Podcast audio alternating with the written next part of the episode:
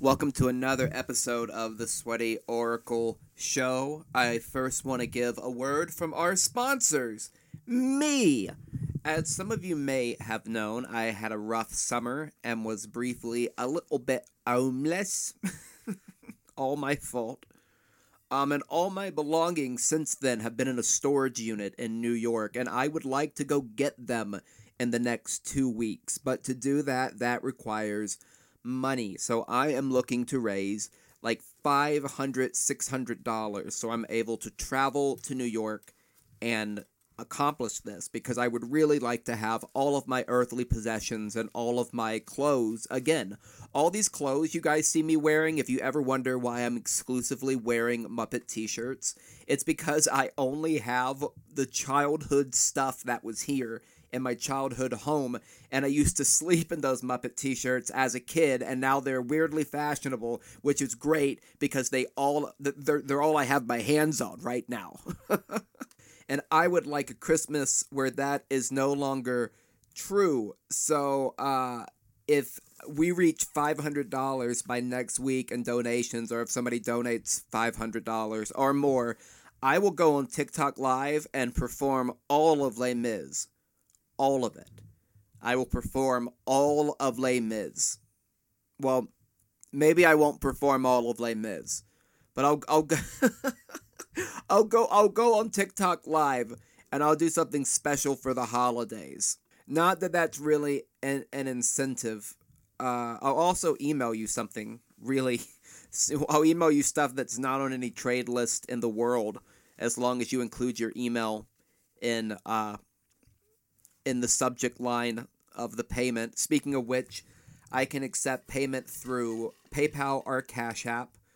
Uh, the accounts for both are juicytheaterT at gmail.com. That's theater with an R E. Uh, also, think about subscribing to the Patreon. That's another great way. There's all kind of great things on there that people like you aren't supposed to have your hands on.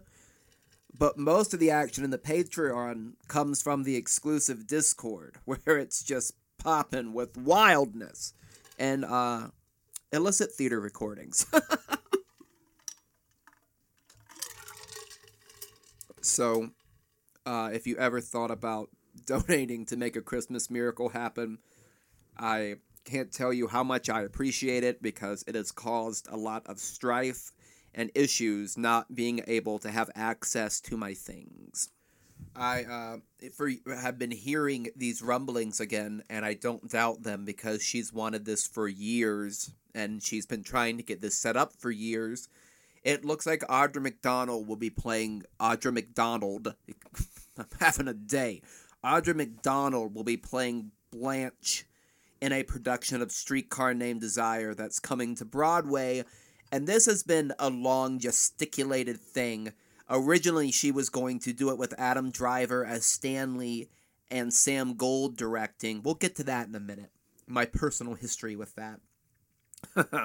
and then she was going to do it at the Wolf Trap Theater Festival with the director from Slave Play and I think Bobby Cannavale as Stanley, which I'm not down for the Bobby Stanley. Not down for the Bobby Stanley.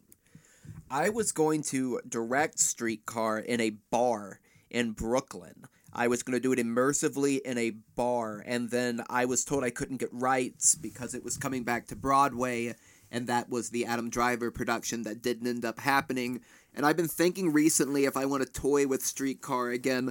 My uh, grand idea for Streetcar, I don't want to give all of it away, but was to perform it kind of immersively in a bar with the action all around the audience. Uh, and one of the big things would be during the uh, abuse scene, the poker game scene where things get bad, have all of the lights go out and instruct the audience uh, to pick up a flashlight.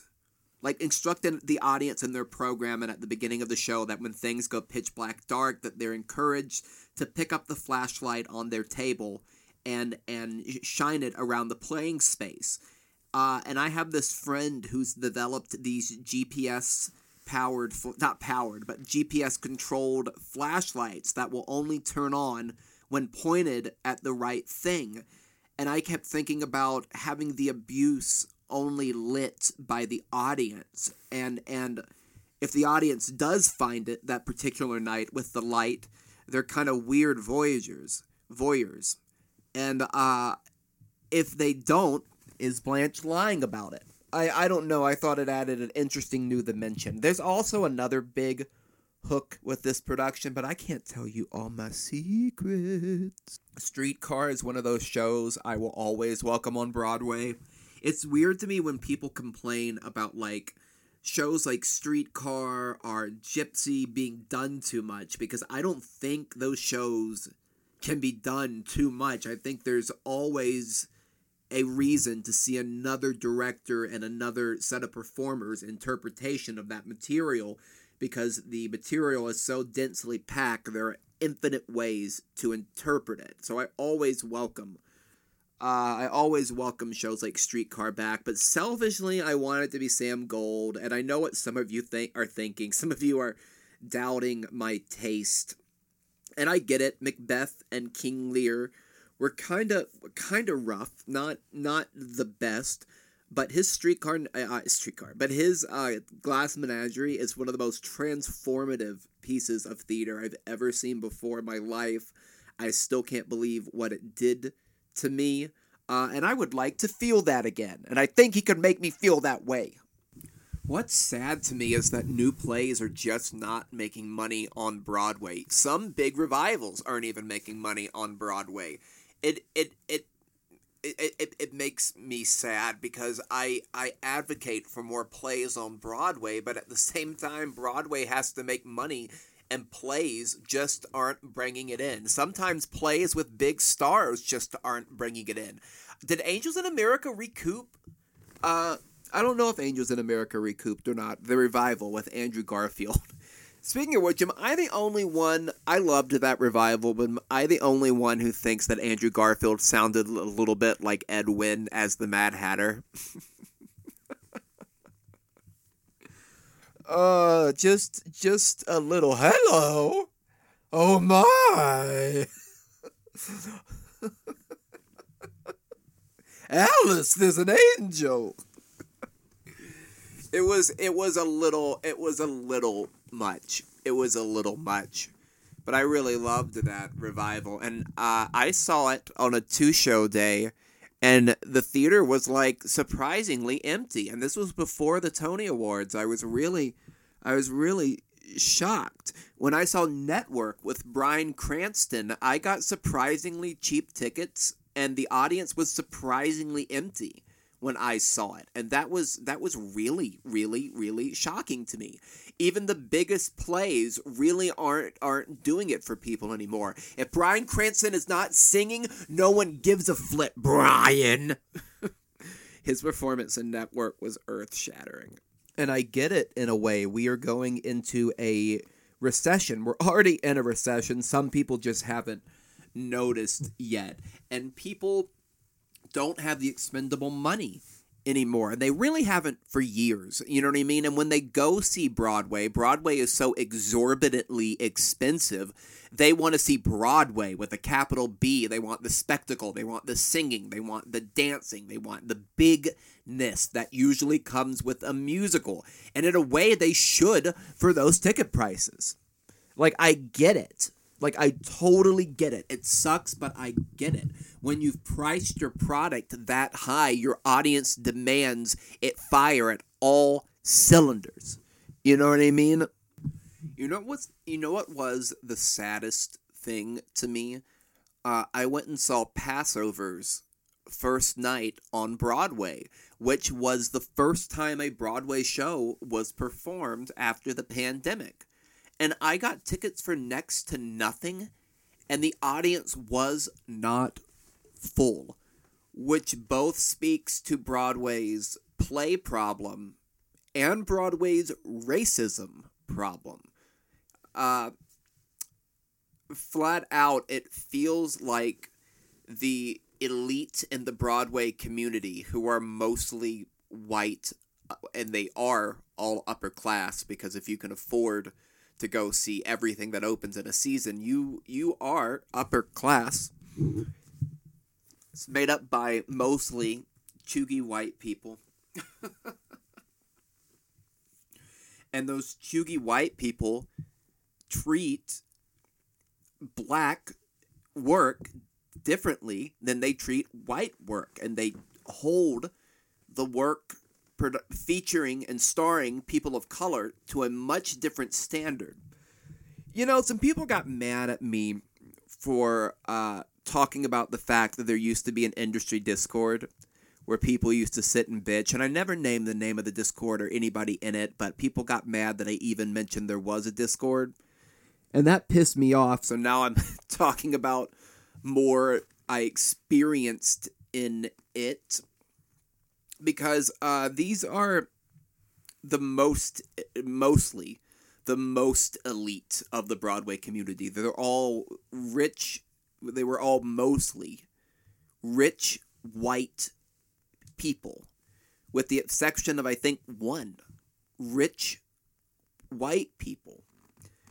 And I would listen to the way they would talk about works about people of color compared to the way they would talk about white works. And it was shocking how much vitriol was thrown at at the the plays about black people. Like shocking, disgusting but but at the same time it was like I've al- I've always known you people feel this way it was just kind of shocking to sit and read it. I think about the way Broadway world reacts when a black performer demands their tweet treated equitably. Uh, like I think about the Tonya Pinkins Jesse Green situation. I think about Tonya. I've been watching how Broadway world reacts to Tonya Pinkins for twenty years, almost. Wow, it's really been twenty years almost and the way the Broadway elite react to just black performers wanting to exist in the space is is is is is the the Broadway fan community as a whole reaches out with hatred and, and, and verbal violence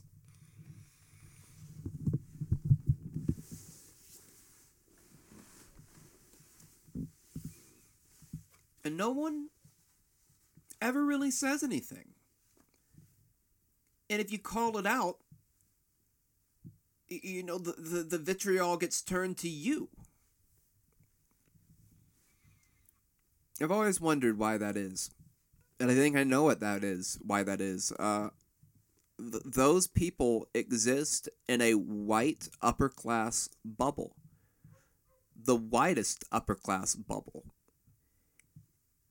any work that is not about that white upper class bubble challenges the very existence of their bubble because they know deep down that their bubble is bad. They know their bubble's racist. They know their bubble's elitist. They know their bubble represents the worst forms of capitalism the forms that take advantage of others. So, seeing any work that challenges any of those things flips them the fuck out because it makes them feel like their entire way of life is about to implode. It makes them question the morals of their existence, at least their existence of, of privilege and money. And they hate that.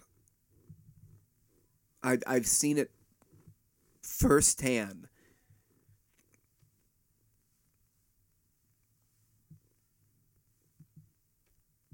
Really makes you wonder if Broadway does need to completely crash,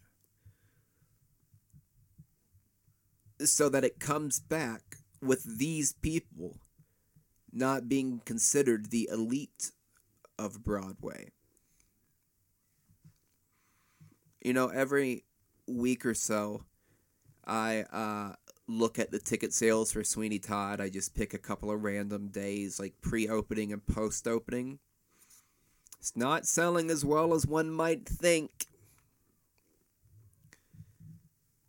I, I always thought when Sweeney Todd came back, we would have a director kind of reinterpret the piece through casting. But no, it's still just two talented white people, but I mean just two kind of boringly picked white people. We could have had Amber Gray and Raul Esparza. We could have had Joshua Henry, who could give a take on Sweeney through different lens, especially considering that Sweeney is a character who's wrongfully imprisoned by a corrupt justice system. There are possibly some parallels there that Josh Groban can't exactly uh, connect with. I don't know. but no, it's Josh Groban and Annaleigh Ashford and Alex Timbers. The whitest of the white. And most of us, the supporting cast I've heard, if it's true, it could easily not be true what I've heard. Things change all the time. Is white. And it just brings me to, to why. You know what I mean? And I and I kind of like that even the Broadway elites are not rushing to buy tickets to this. I know the Broadway elites are not rushing to buy tickets to this because of like they're not not because of the fact that it's all white people.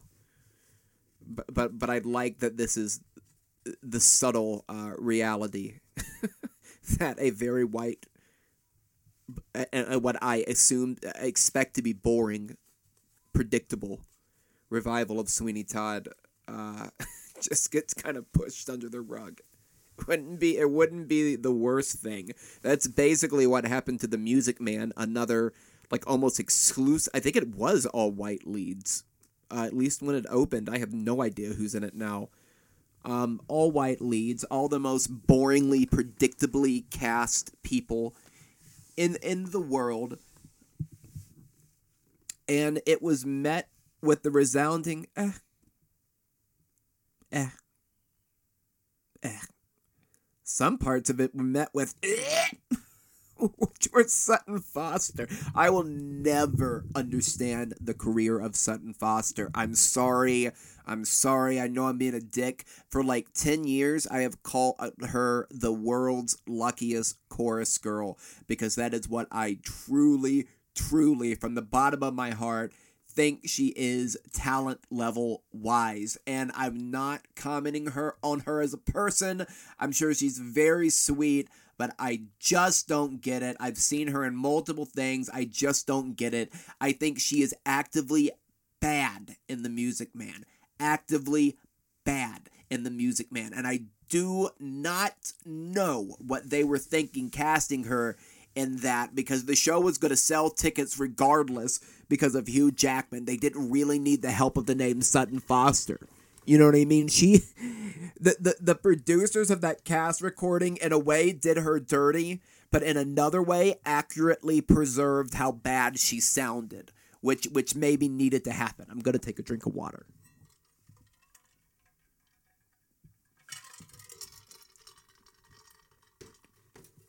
Woo! So, God, I uh for years, you know this, and I, and I know I'm not the only person who had this prediction. The second Bob Iger mysteriously left the Disney company, it felt like he was setting Bob Chapek up for failure. You know what I mean? It felt like he was he he kind of saw the writing on the wall with this COVID thing and decided that he Iger was not going to be the fall guy when the company inevitably took a tumble because of it. uh, hired a bumbling idiot to replace him right before COVID swoops in like a thief in the night. Watch that man build horrible equity with fans, talent, the board, Imagineers, guests, and everyone in between. And then swoop back in as soon as the pandemic is essentially over. I know COVID's not over, but the but the pandemic, capital P, can't find poop paper part is over. You know what I mean? Swoops back in to save the day. And then at the end of his two year tenure, runs for office under the whole like banner of I saved Disney and now I'll save California or now I'll save America or now I'll save w- whatever. The only thing that shocks me about Iger coming back is I thought he would only have a one year contract so that he could run for president. Because there's been eh, pretty credible rumors, probably planted by Bob Iger's PR team, that those are Bob Iger's aspirations.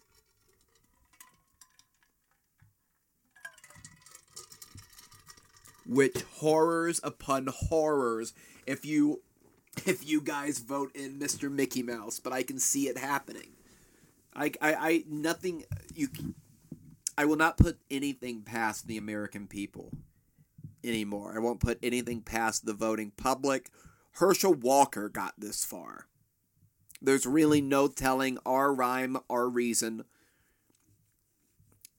Bob Iger could probably say everybody who votes for him gets a premium Mickey ice cream bar and win in a landslide, knowing uh, a large population of this country and the cult religious like fixation on their rat god Mickey. But the the I saw a meme that really sums up how I feel uh, which was a "Make America Great a hat, Great Again" hat, but it was like "Make Bob Iger Great Again" or something. It was implying that like the energy around Bob Iger's return, especially if you're friends with a lot of cast members and a lot of Disney people, is is it does feel weirdly MAGA like. it's weird to me that all the cast members think Bob Iger cares about them. Bob Iger doesn't give a fuck about you. Bob Iger was the one who was CEO when he was making almost a billion dollars in bonuses while his employees weren't even making $10 an hour across the board, while his employees were dying while living in their cars working full time for Disney. If you think Bob Iger is is your savior, you and the Disney company might deserve itself. And yes, I know Stockholm syndrome, but like come on, you guys. Come on. That man does not care if you live or die. He probably has a secret insurance policy out on you as soon as you start working there, and he's probably not hoping for the best.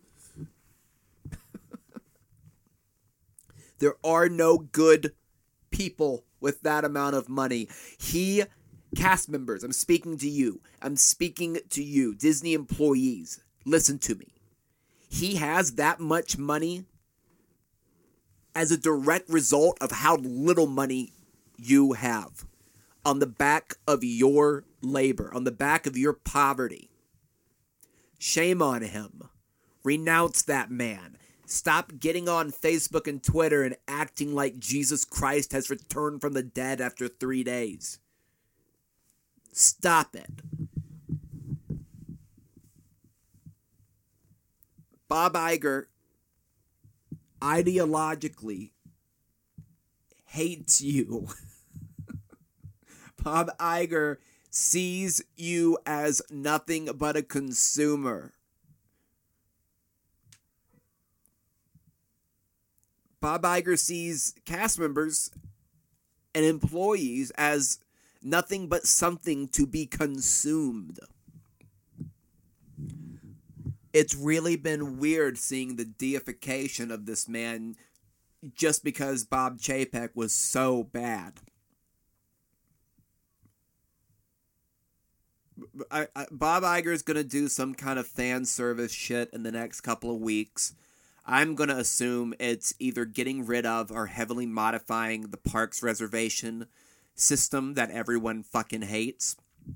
But I also think he's gonna announce something that's like really on, early on in the uh, Imagineering process and announce something that's like totally fan service, like Journey into Imagination being turned into a not disgrace again, or the People Mover coming back to Disneyland. He's gonna do something that's going to uh, keep his love streak with the public and the cast members going.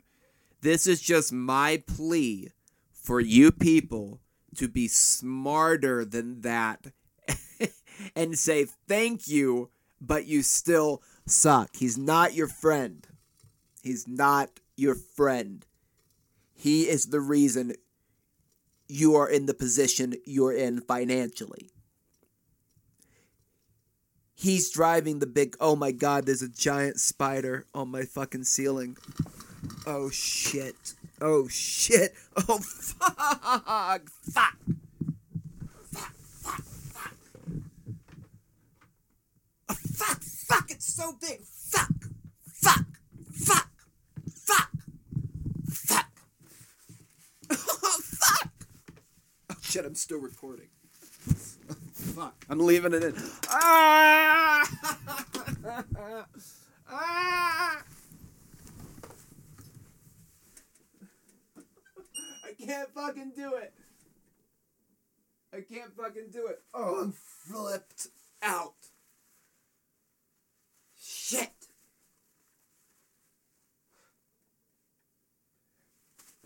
You're about to listen to me call my mother to kill this fucking spider. I'm not even fucking kidding. I'm 31 years old. Hey, Mom! She's in the shower. She's in the shower. She can't. Fuck me. Fuck my dick. Fuck Fuck my dick.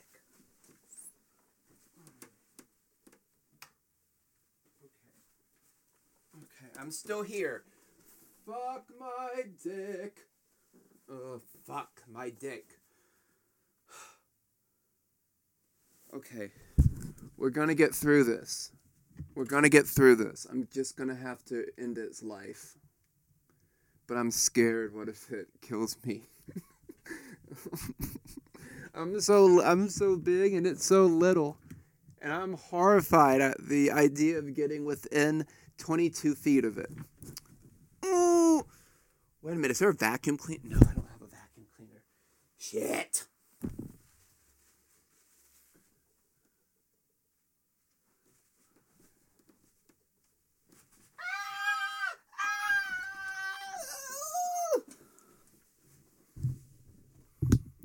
I did it. Uh, I did it. I got it. It's gone.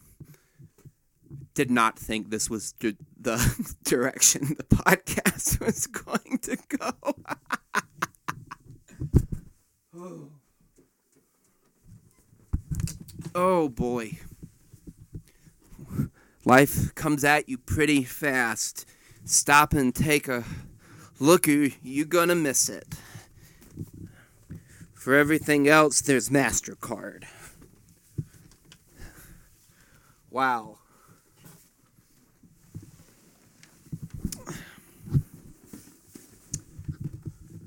So that was a five minute segment called Sweaty Oracle Kills a Spider.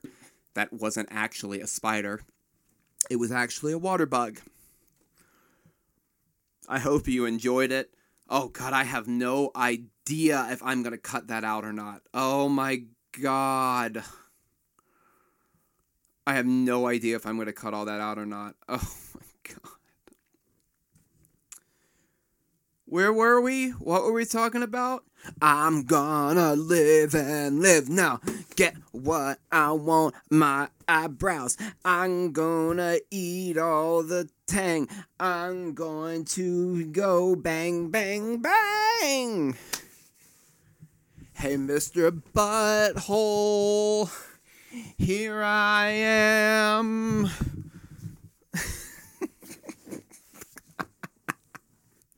I'm so stupid. Hold on, I gotta stop recording for a second to find my cell phone that I lost in all that melee. Well, I took about a 20 minute break. I had to go pee twice from all of that stress. Got some throat coat tea that I'm sipping on. Uh, took about eight puffs from a gas station Delta 8 pin. So uh, we're starting the podcast back in a much more mellow PBR type place. Who PBR? PBS. NPR. NPR is what I'm looking for.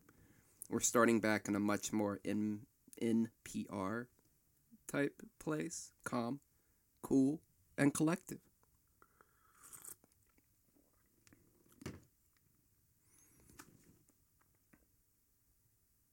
It's time for a Grey Gardens revival with Jane Krakowski as Little Edie. Am I right or am I right? I'm right. Right? I have a feeling we're going to see Jane back on Broadway very, very, very soon. there is a uh, revival of Pal Joey that's coming. Like, I, I don't know when it's coming, but I know it's coming within a two year period and I have a weird feeling that Jane is actually cast as the bewitched, bothered, and bewildered lady. And the only reason I'm excited for this Pal Joey revival is because Savion Glover is directing as well as choreographing, which I think sounds uh, very, very, very interesting. So that'll be fun when that happens. I would love if Jane played that role, but I just need Jane back on Broadway in some capacity. Remember when they got so close to signing Jane to reopen Chicago as Roxie? Like so close that like trades, myself and other rumor organizations were all reporting it. And then of course those producers dropped the ball, probably because they tried to pay her in box tops for education and Dr. Peppers. knowing how cheap they are. oh, but you have to hand it to them. The show is still open, I guess. Mm. They really uh, could have turned into the woods into the theater version of that. I say it all the time. But they kept the ticket prices way too high, and there just wasn't interest in tickets that high when Sara Bareilles left. That was just the reality of the situation. I would love to try to see it when I'm in the city collecting my stuff because I think the new casting for The Witch is the first casting that has made me excited at the prospect of seeing it. But I don't know, it just makes me more and more and more uh, cynical, I guess. Into the Woods was doing so well when it first opened on Broadway. I really thought they had struck gold and found something very, very special. And I honestly think the reason that the gold turned to sand was was, was simply greed. This is when people tell me that this is a full production. People argue with me in the comments and try to tell me that this is a full production of Into the Woods. It's not. It is it is a dressed up concert of Into the Woods, and there's nothing wrong with that as long as the price point reflects it. I would pay Jordan Roth's prices for Terry Gilliam's uh, Bath London production, not Bath London. Is that how you said? No, Bath England. I don't know how to speak British. Production of Into the Woods because that's a full production of Into the Woods, a lavish, gobsmackingly bold version of Into the Woods. This is, I don't want to say a very serviceable Into the Woods. This is a this is a good Into the Woods. This is a good Into the Woods stage concert. I just think the prices should reflect the fact that it's a good Into the Woods stage concert. You know what I mean? Mm. But I did love how happy all of theater TikTok was the first time uh, they heard Sara Bareilles' "Justify the Beans." That was a fun moment where everybody was together, huh? What a rare, beautiful time for theater TikTok.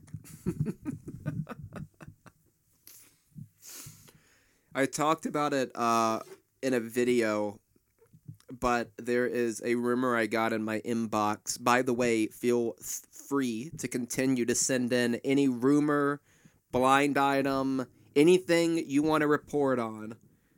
It will be reported 100% anonymously, as always, to juicytheatert at gmail.com. Just a little plug. Anyway, I got an email telling me that Disney was really working on a Monsters Inc. musical. And, like, I don't think it's the worst idea in the world. I don't really have anything else to say about it rather than what I've already said, which is it's not the worst idea in the world. Um, and I hope because the team behind it is the same team that did Sesame Street the musical and Winnie the Pooh the musical I hope that unlike those two shows, the performers will be paid a fair and equitable and livable rate because for the Winnie the Pooh off Broadway musical and for the Sesame Street off Broadway musical, those people were paid peanuts, were paid nothing, a low rate even for non equity off Broadway.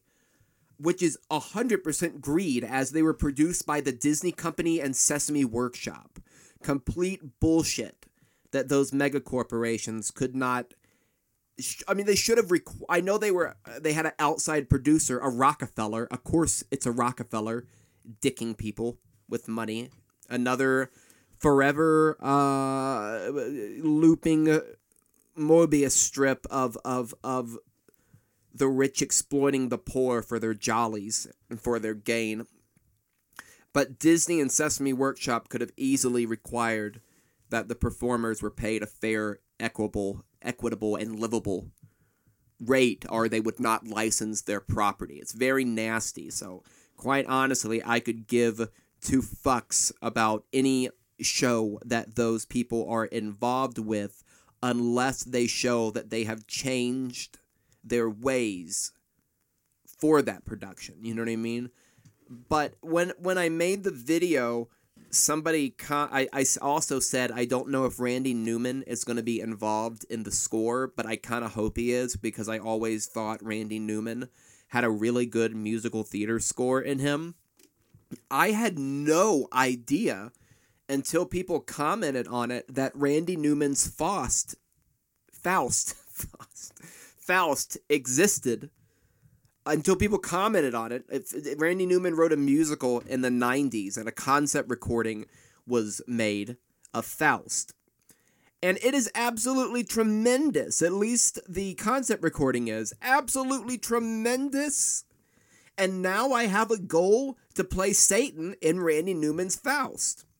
I really think that's a show that could come to Broadway. It has it has the it ha- oh, I don't when I say could come to Broadway, I mean that the quality of the score is worthy of Broadway. Not that there's any chance that it's coming to Broadway, because at this point, I don't think there's any chance that it's coming to Broadway. Encores did a production of it in 2014, and I would have assumed if that would have taken off, that would have been the only chance it had of coming to Broadway.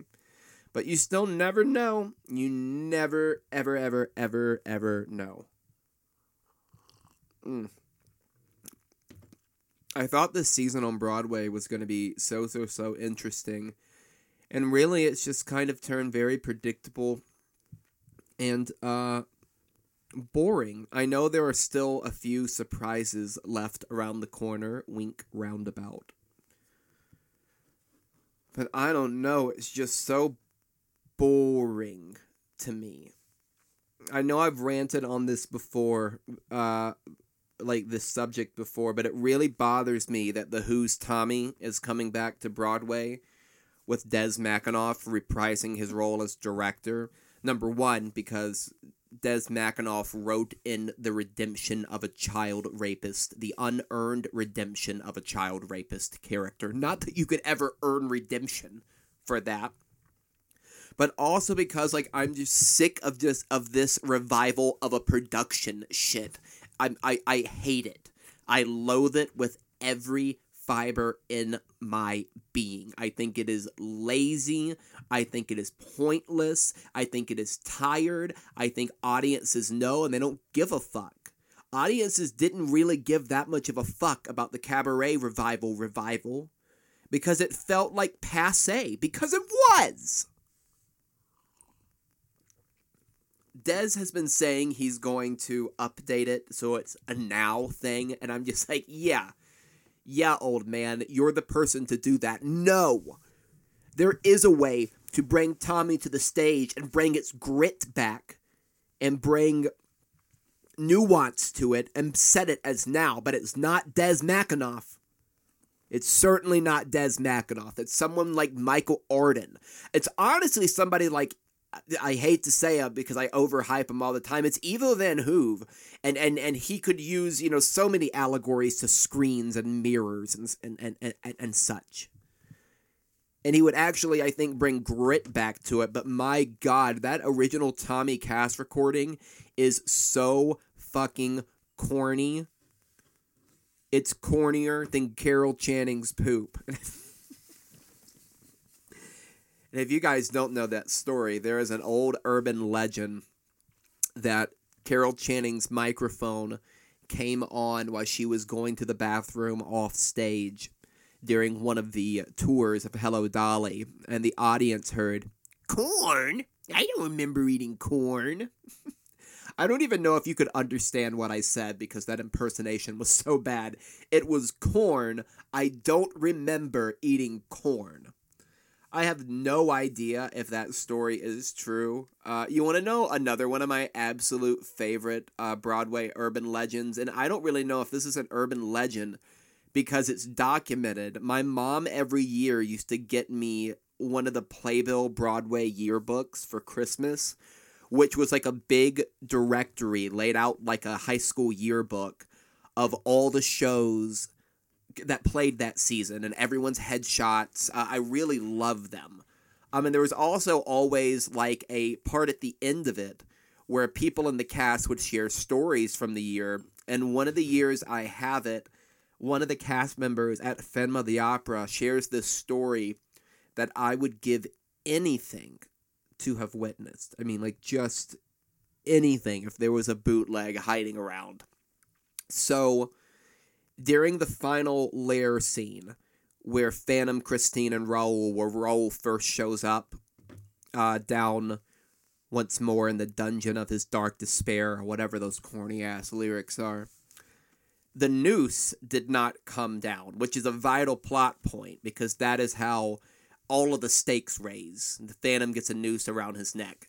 So, according to the story, the Phantom and Raoul look at each other, and then the Raoul throws himself against like the great fence that's behind him on the set and goes, Electric fence! and then continues to perform the rest of the song, shaking and convulsing on that grate as if he's trapped on an electric fence.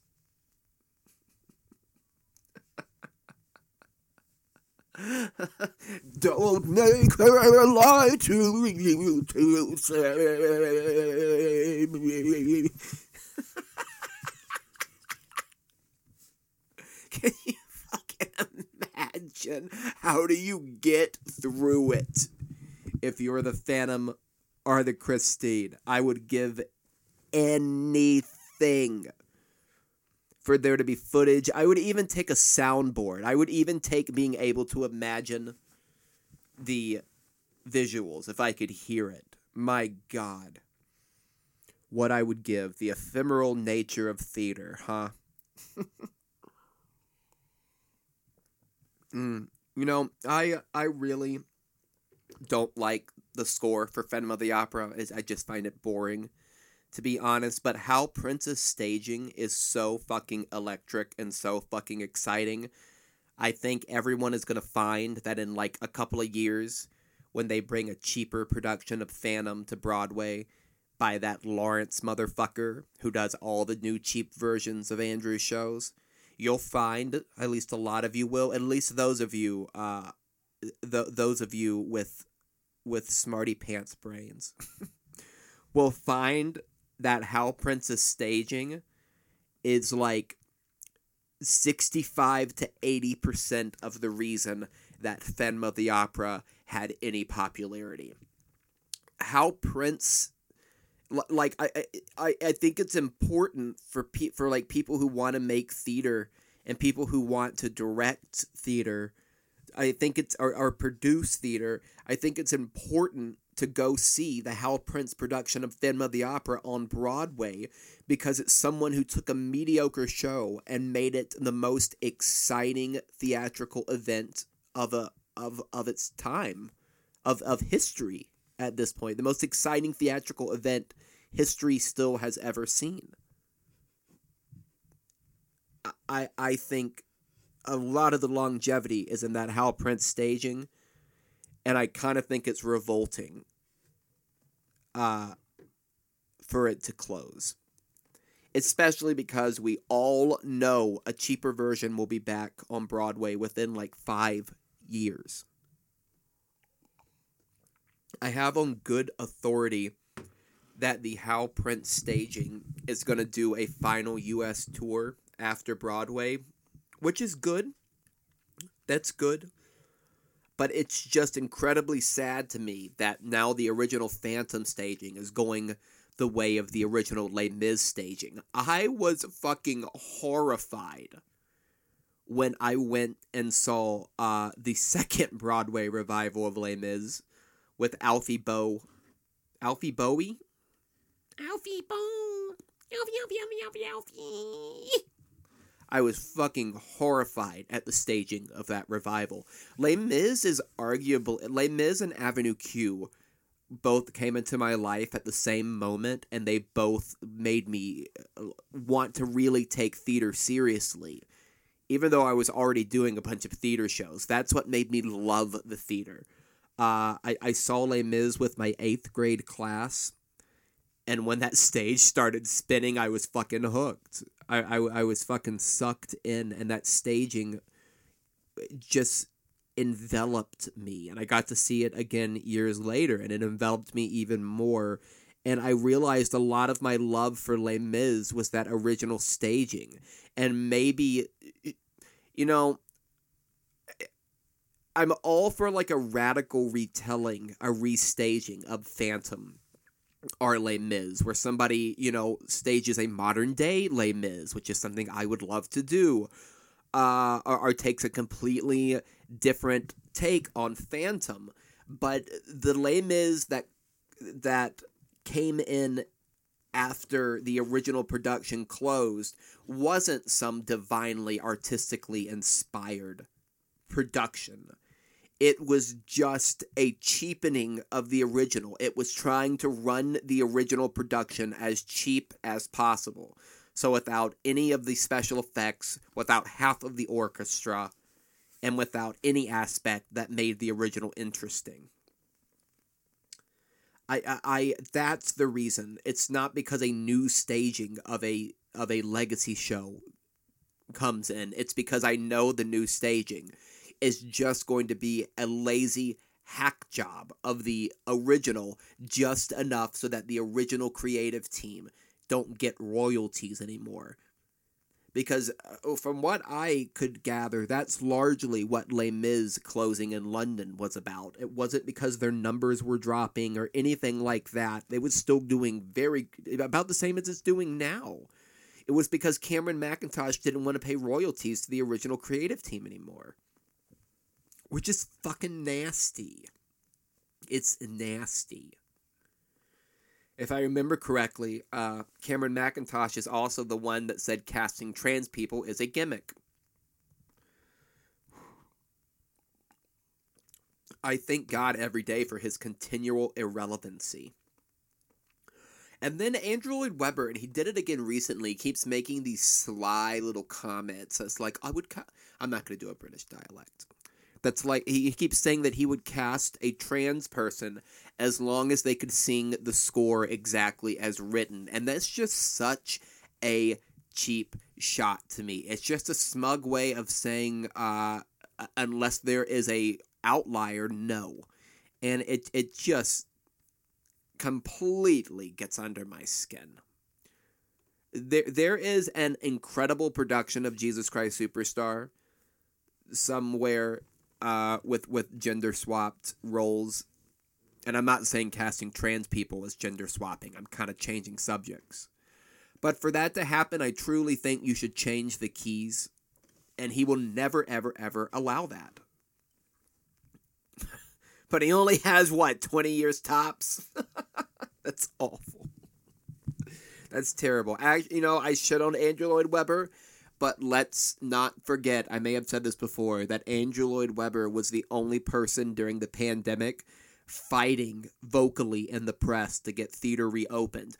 I don't think we've still heard a word from Jordan Roth about the COVID period because he was partying on Fire Island, I presume. He didn't care. Andrew was at least trying to get things reopened, even if he was suggesting crazy things like spraying everybody with disinfectant. You got to hand that to the dude.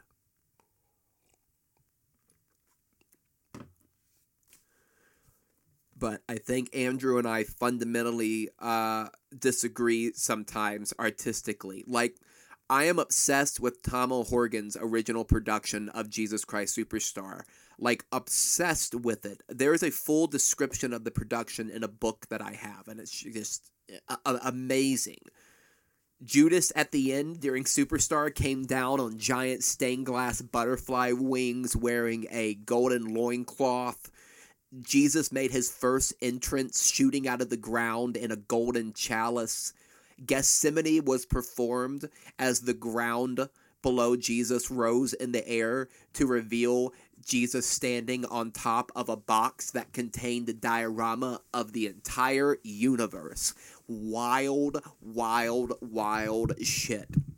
I'm obsessed with it. I think it's maybe the only time Superstar was staged in in the right way because in my mind the challenge with Jesus Christ Superstar is you have to do something so wild with it that the audience forgets that they know all of the plot points that the audience forgets that this is the most arguably one of the most famous stories of all time I think you have to do something outlandish with it to achieve that from an audience Anyway, Andrew Lloyd Webber called the opening night of that the worst night of his life.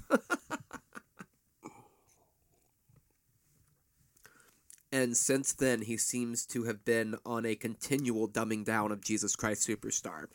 The uh, production that played Regent's Park and that toured the United States and that is touring the United States, th- that's kind of an outlier. Uh, those productions rock, but like there was like a 30, 40 year period where Andrew was really, it felt like trying to dumb down or at least like take all the grit out of it. And what makes Jesus Christ Superstar, what made it a cultural moment in the early 70s was that original concept album was like a symphony with grit. You know what I mean? You have Joe Cocker's band uh, the Grease Band, just fucking going wild on top of a symphonic orchestra. And those two wild juxtapositions are what made Jesus Christ Superstar so infectious at the time. It's, it, to continue to like take the rock and roll elements out of it and continue to make it more of a symphonic piece and more played as written. You know what I mean? It, it, it just has con- that is why Jesus Christ Superstar has never been able to have a cultural moment again. That's why all revivals on Broadway have flopped. Uh, that's why most revivals of Jesus Christ Superstar flop be- be- because they don't make the audience forget what they know at the beginning of the story. That's also the challenge of a good Romeo and Juliet. Tells you the ending. You have to make the audience at the beginning. You have to make the audience forget that they already know the ending.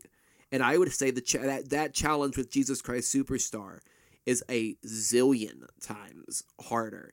And directors haven't even been thinking in that direction, which is why I am just like waiting on bated fucking breath for Evo's production in Amsterdam. Evo, Evo, Evo Van Hove, Evo Van Hove. Uh, I will do anything to be there next year for that.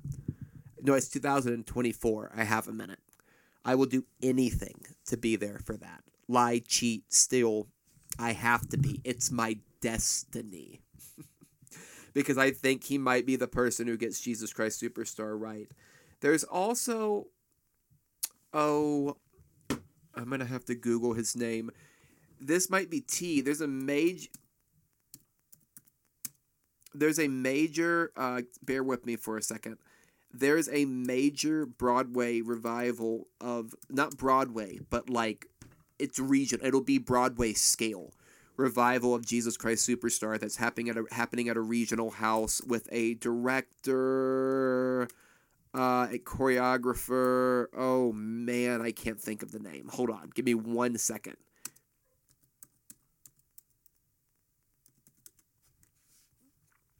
is Sergio Tre- Trejo. I think I hope I pronounced his name right. Is Sergio Trejo, who, uh, ooh, his resume does not give me too much confidence. Who uh, gave us Memf- gave us Memphis the musical.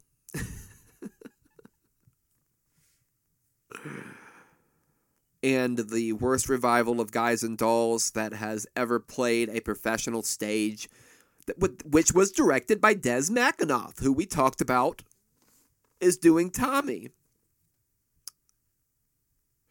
Well, that's not the best news. but as long as it's a wild new ch- take, I, I, I say bring it on. I just don't know if this is going to be uh, the person to bring it to us. But I want it to be. Prove me wrong. Make me seem like a fucking asshole.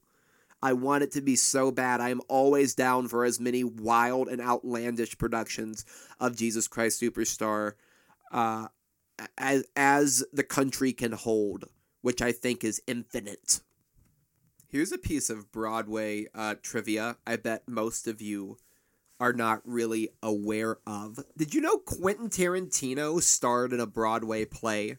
in uh, the play adaptation of Hitchcock's Wait Until Dark. Is that not the wildest piece of fucking information you've ever heard?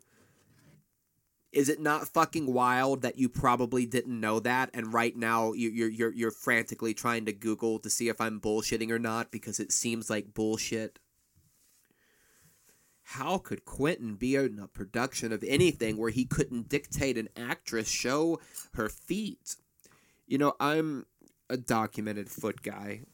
I love uh, stinky, sweaty feet. He he he. But you know what I fucking detest with every fiber of my being? I think it is such an abuse of power, and I think it's almost a form of assault for a director to use that power to fulfill a fetish fantasy, which is what Quentin Tarantino continually does. I mean, Jesus Christ! It, didn't he? Was it Penelope Cruz?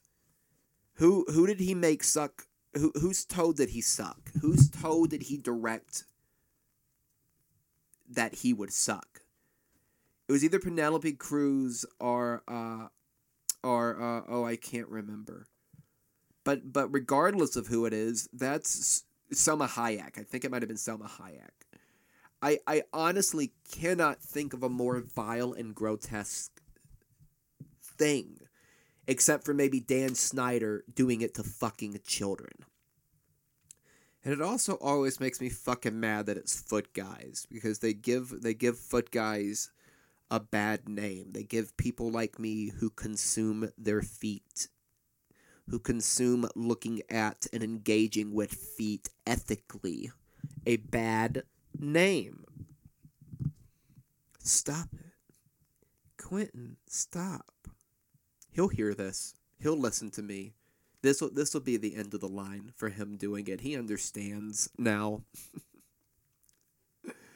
this has been kind of a subdued podcast because I used all of my energy killing a water bug that I thought was a giant spider. I hope you have enjoyed it anyway. also, again, I hate to plug it again, but uh, if ever you were to consider donating, I'm really trying to make like five to six hundred dollars so that I can go and retrieve all of my belongings from a storage unit in New York.